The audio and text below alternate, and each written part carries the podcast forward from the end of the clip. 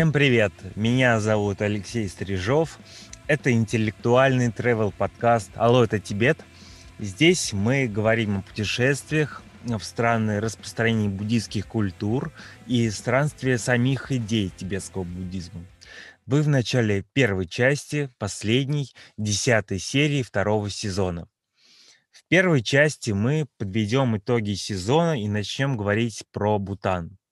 Второй продолжим разговор про Бутан, но еще созвонимся с путешественником туда, Равшаном Гасановым, учеником главного бутанского перерожденца, который расскажет о том, как путешествовать в это королевство, а также о том невероятном чувстве счастья, которое можно там пережить от соприкосновения с буддийскими святынями. Сейчас же давайте оттолкнемся от привычки воспринимать все согласно каким-то автоматическим установкам и нормам. Вот мы и выключаем свет, перестаем стесняться, и вот уже вальсируем под мотивы какой-нибудь музыки. Какой-то очень приятной, очень далекой, Сейчас можно, например, вспомнить, а, какую музыку был ваш первый медленный танец. Я так иногда делаю. Но в контексте данного разговора давайте включим песню про нормы а, группы белорусской панк-рок, постпанк-рок группы «Петля пристрастия». Включаем. Поехали. Давай курнем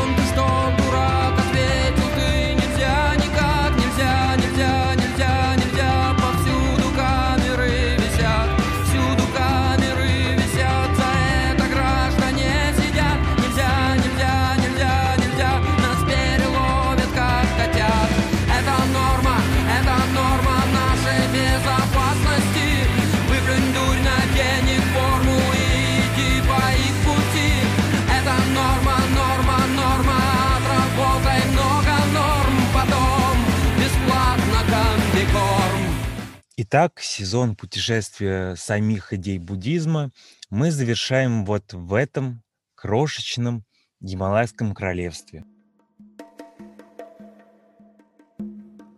которое называется Бутан. Вот наш виртуальный самолет приземлился в Тимпху. Это столица этой страны на западе высокогорного Бутана. До разговора э, с гостем второй части последнего эпизода сезона, я думал, что это чересчур дорого. Несколько сот американских долларов, насколько мне известно, вы отдадите просто за один день пребывания в этой стране. Поэтому путешествия здесь надолго не затягиваются, а иностранных туристов, ну, не так уж и много. Итак, мы сели в условный виртуальный самолет – у меня, знаете, начался мандраж от ожидания соприкосновения с чем-то непостижимым. Чем-то таким, что кажется дарующим надежду тем, кто не видит поводов для этой самой надежды в окружающем его мире. В наушниках запел раздирающий душу Наэль Харрисон с песней «Windmills of Your Mind».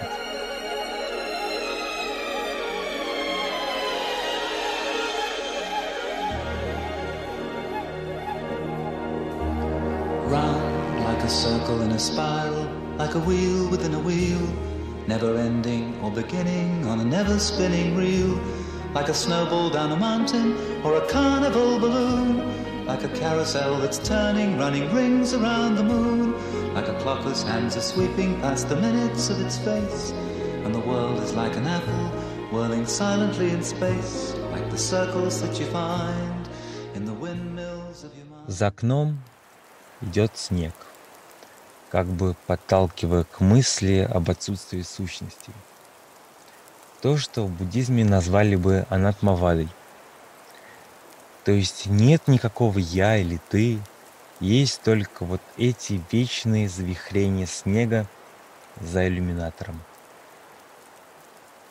С одной стороны, ты понимаешь, что глупо в таком случае расстраиваться о жизни каких-то отдельных людей. Например, вот той девушки, с которой ты был совсем недавно. Но, с другой стороны, чертовски обидно, что вот летит этот бесконечный снег, а она стала сидеть где-то на подоконнике на твоей кухне в прошлом. Знаете, мы будто колышки в парадоксе той самой моей палатки, разбитой в Монголии на реке Архон. Мы готовы отдаться потоку с размытой под ногами почвой, но, но так страшно что-то менять. Так и вздыхаешь от этого парадокса. Когда еще повалит этот снег? Из всех прорех, из всей моей печали, я вдруг пойму, что это все про всех. Тебя, меня, него, нее, про всех. И все ключи, которые искали. И я скажу, что я тебя люблю. Что я лишь сон — что я лишь ссор вчерашний. И жизнь идет, и дело к декабрю. И я скажу, что я тебя люблю. Но почему же мне теперь так страшно? Страшно.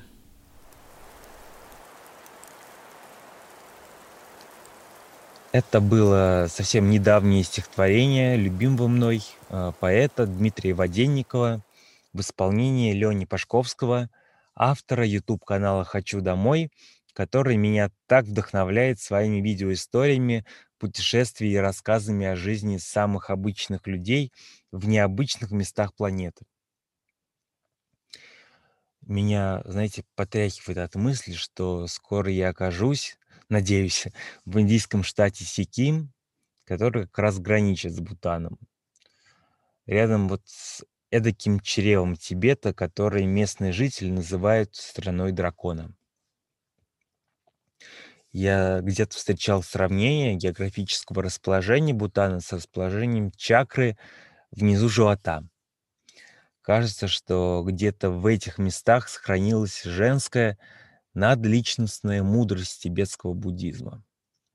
Желание получить удовольствие от того же секса мы должны заменить пониманием необходимости соединения мужского практического начала сострадания и вот этой самой женской мудрости.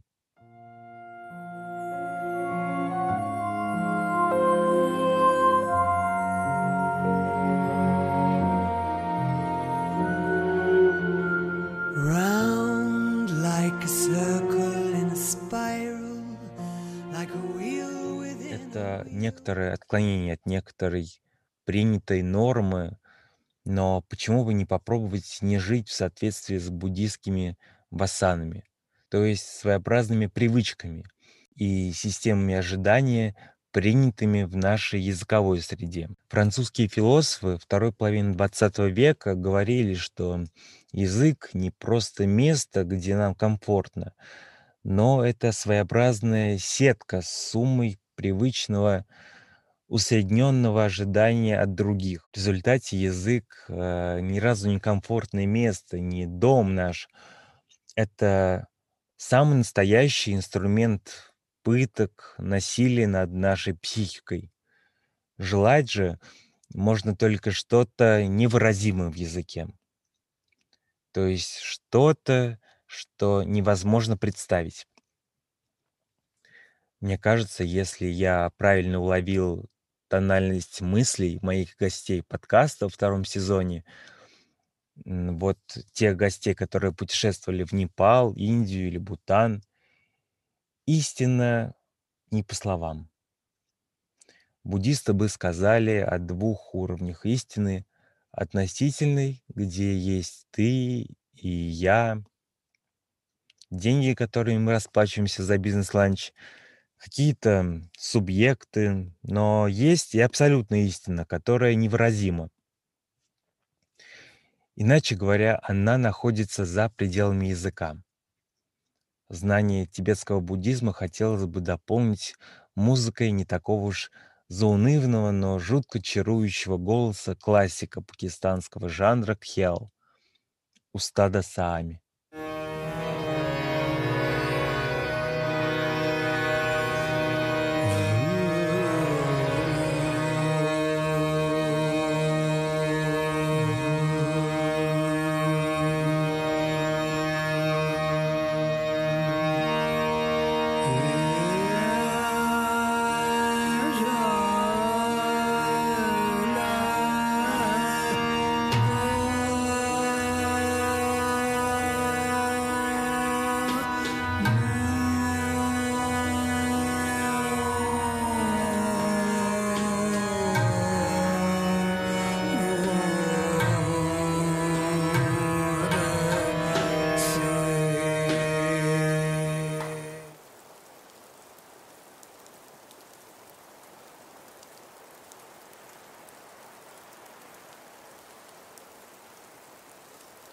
А, Падмасамбхава или гуру Ринпоче– это великий мастер тибетского буддизма восьмого века нашей эры.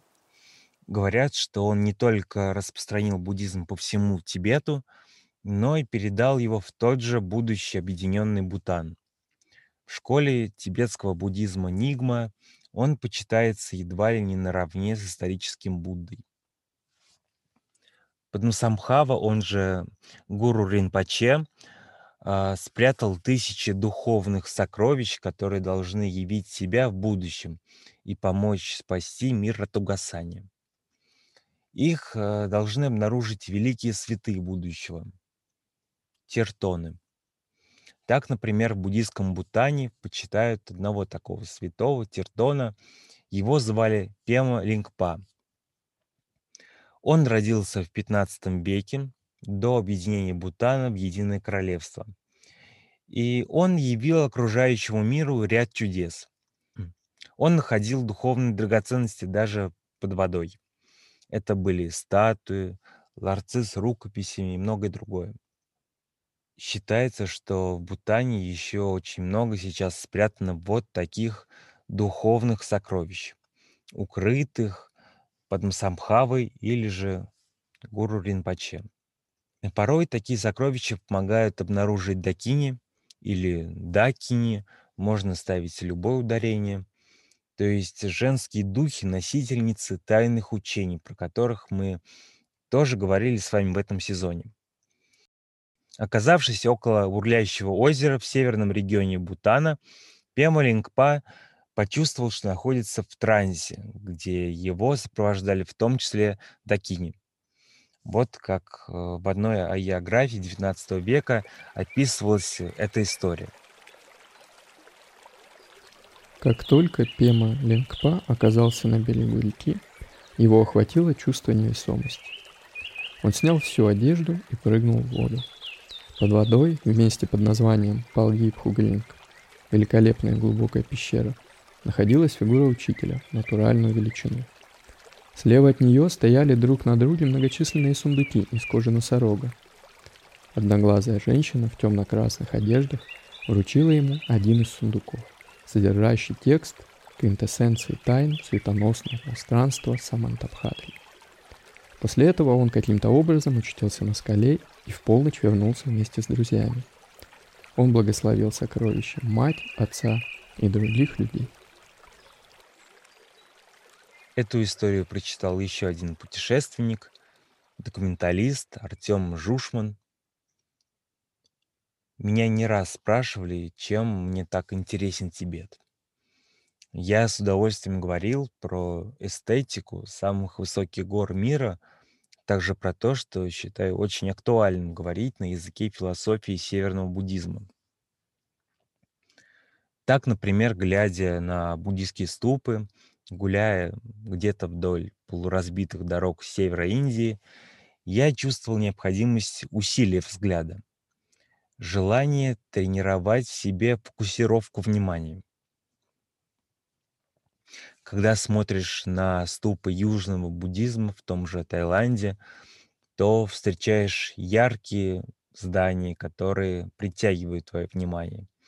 Твой взор следует к буддизму по призыву внешнему, В северном же буддизме ты должен совершить усилие над собой, поскольку буддийские ступы географического севера обычно даже незаметны, тем более, когда находишься рядом с такими высокими горами.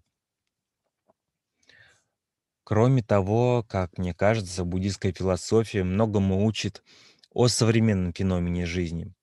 Как показывает квантовая теория, субъекты значительно более мелкие, чем казалось религиям далекого прошлого.